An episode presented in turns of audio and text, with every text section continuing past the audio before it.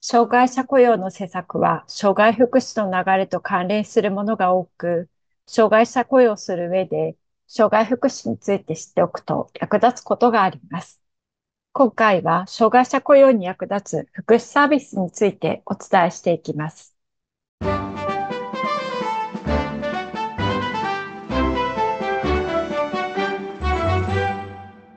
障害者雇用 .com の松井です。多くの企業の障害者雇用に関わってきた経験から、企業に貢献する障害者雇用を促進する方法をお伝えしています。障害者雇用を進めていく中では、就労系の障害福祉サービスと関わることがあります。就労移行支援事業所などは採用で活用することも多いでしょう。障害者雇用の施策は障害福祉の流れと関連するものが多く、基本的な障害福祉サービスに関する知識を持っていると、障害者雇用を進めるために役立ちます。今回は、障害福祉サービスにはどのようなものがあるのか、また、障害者雇用に関連の深い就労系の障害福祉サービスについて解説していきます。まず、障害福祉サービスについて見ていきます。障害者への福祉サービスの基本的な考え方は、地域社会における共生の実現です。この理念は、障害者総合支援法に示されており、この法律によって、障害者の日常生活及び社会生活における総合的な支援サービスが設けられています。障害福祉施策は2003年度にノーマライゼーションの理念に基づいて導入された支援費制度により充実が図られてきました。これ以降、障害福祉サービス利用者である障害者自らが事業者を選択し、契約に基づいたサービスが受けられるようになったという大きな変化があります。支援費制度の導入以前は、障害者がサービスを利用する際、障害者本人ではなく、都道府県や市町村といった行政がサービス内容や提供を決めていました。このように障害当事者がサービスを選べるようになったことは大きな進展ではあったものの、同時に課題もありました。例えば、サービスが障害別の縦割りとなっていたため、活用しにくく、当初は精神障害は対象外となっていました。また、サービスの提供は地方公共団体の間での格差が大きく、費用負担の財源を確保することが困難な地域もあるなど、地方自治体の格差が生じていました。そのため、2006年度からは、障害者自立支援法が施行されています。ここでは支援費制度で課題となっていた点について、次のような改善が行われてきました。障害種別を超えた障害福祉サービス体系の見直し、公費負担、医療制度の一元化、障害者、障害児に必要なサービスを安定して提供。そしてその後、障害者自立支援法の基本的な考え方をもとに、2013年の4月、障害者総合支援法が施行されています。基本理念として、自立の代わりに基本的人権を享受する個人としての尊厳が明記され、障害者福祉サービスの給付と地域生活支援事業による支援を総合的に行うことを目的としました。また対象となる障害の範囲として、身体、知的、精神の3障害以外に制度の谷間となって支援の充実が求められていた難病、関節リウマチなどが加えられました。施行後も対象疾病、難病などの見直しが随時行われています。障害者向けの福祉サービスは、個々の障害者の障害程度や状況、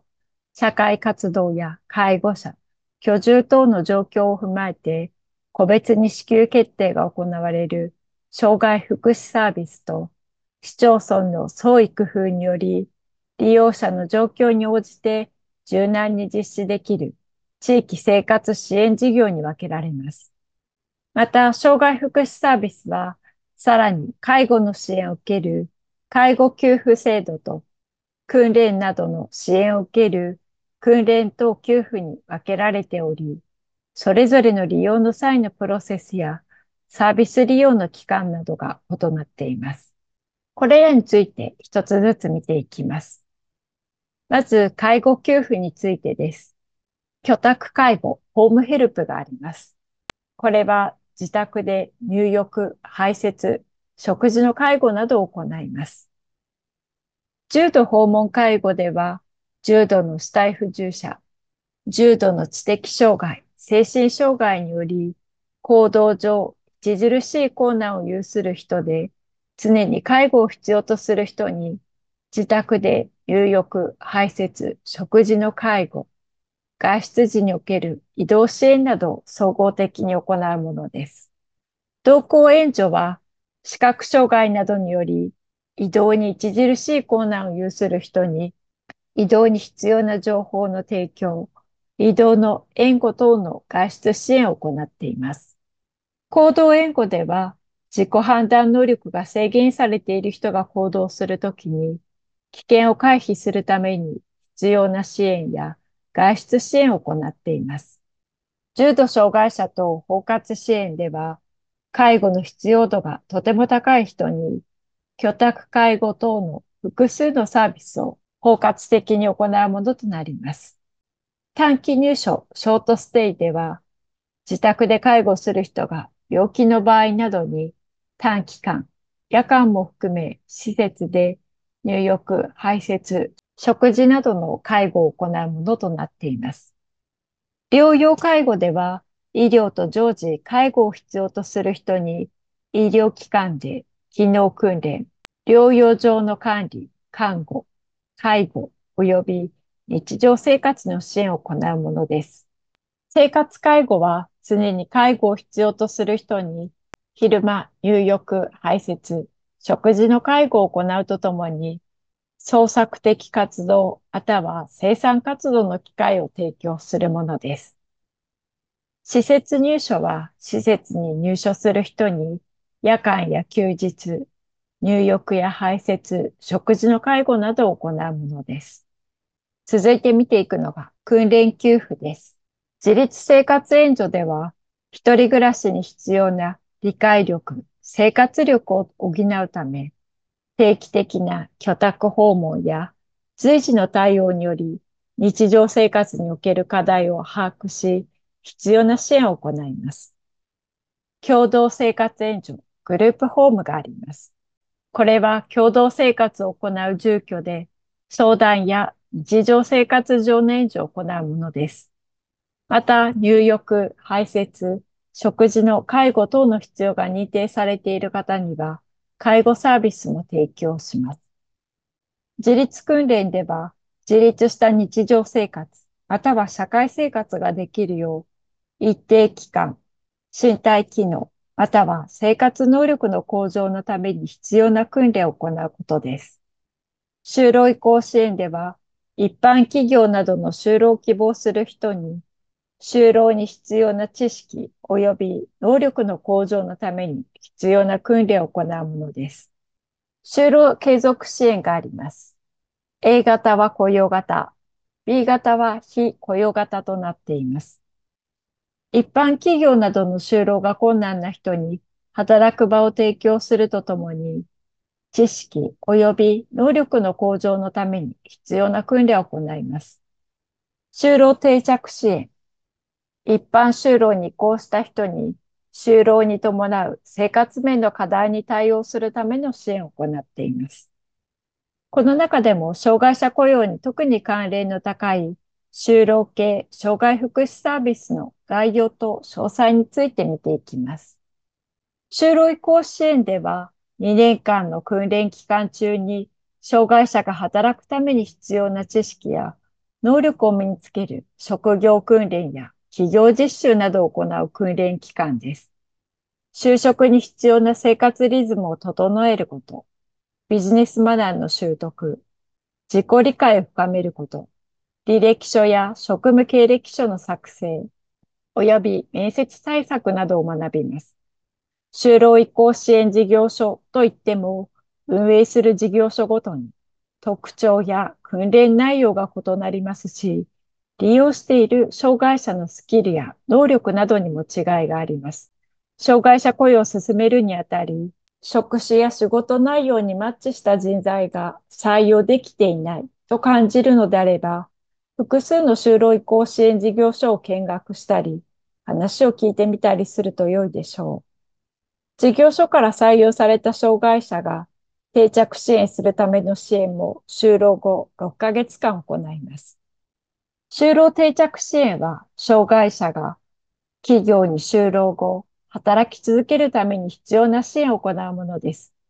就労定着支援の利用対象者は障害者総合支援法に基づく障害福祉サービスである就労移行支援や就労継続支援などを利用して一般就労へ移行した障害者となっています。就労定着支援を活用できる期間は3年間です。就労後の6ヶ月間は、就労前に所属した就労移行支援事業所などの定着支援サービスを受けることができ、それ以降の3年間、つまり就職してから半年後から3年半後までは、就労定着支援を受けることができます。就労定着支援の内容としては、障害者との面談を通じて、当事者の生活面の課題を把握し、企業や関係機関等の連絡調整や、課題解決に向けて必要となる支援を実施していきます。就労継続支援 A 型と B 型は、一般就労が難しいものの、就労に備えて必要な知識やスキルを向上させたい障害者が必要な訓練を受けることができる機関です。企業で障害者を採用するときには、就労移行支援事業所を活用することが多いと思いますが、就労継続支援 A 型、もしくは B 型から就職を目指す人もいます。なお、A 型事業所では利用者と雇用契約を結ぶ形となっています。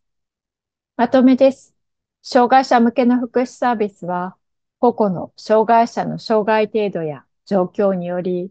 個別に支援決定が行われる障害福祉サービスと、市町村の創意工夫により、利用者の方々の状況に応じて柔軟に実施できる地域生活支援事業があります。障害福祉サービスは、さらに介護の支援を受ける介護給付と、訓練などの支援を受ける訓練給付等に分けられます。障害者雇用に関連の高い障害者福祉サービスは、就労系福祉サービスになります。就労移行支援事業所では、2年間の訓練期間中に、障害者が働くために必要な知識や能力を身につける職業訓練や企業実習などを行う訓練機関となります。就労定着支援は、障害者が企業に就労後、働き続けるために必要な支援を行うものです。就労定着支援の利用対象者は、障害者総合支援法に基づく障害福祉サービスである就労移行支援や就労継続支援などを利用して、一般就労へ移行した障害者となります。障害者雇用 .com では、組織にあった障害者雇用を実現するサポートをしています。企業の実情に合った障害者雇用の進め方を提案、進捗、サポートしていきます。また、障害者を組織に貢献するための具体的な方法をお伝えしています。障害者雇用、企業視点、経営的な視点から進めることができます。障害者雇用に関する情報発信をしています。定期的にメルマガを発行していますので、関心のある方は概要欄から登録してください。ここまでご覧いただきありがとうございます。今回の動画参考になったという方は、いいねボタンをクリックしてください。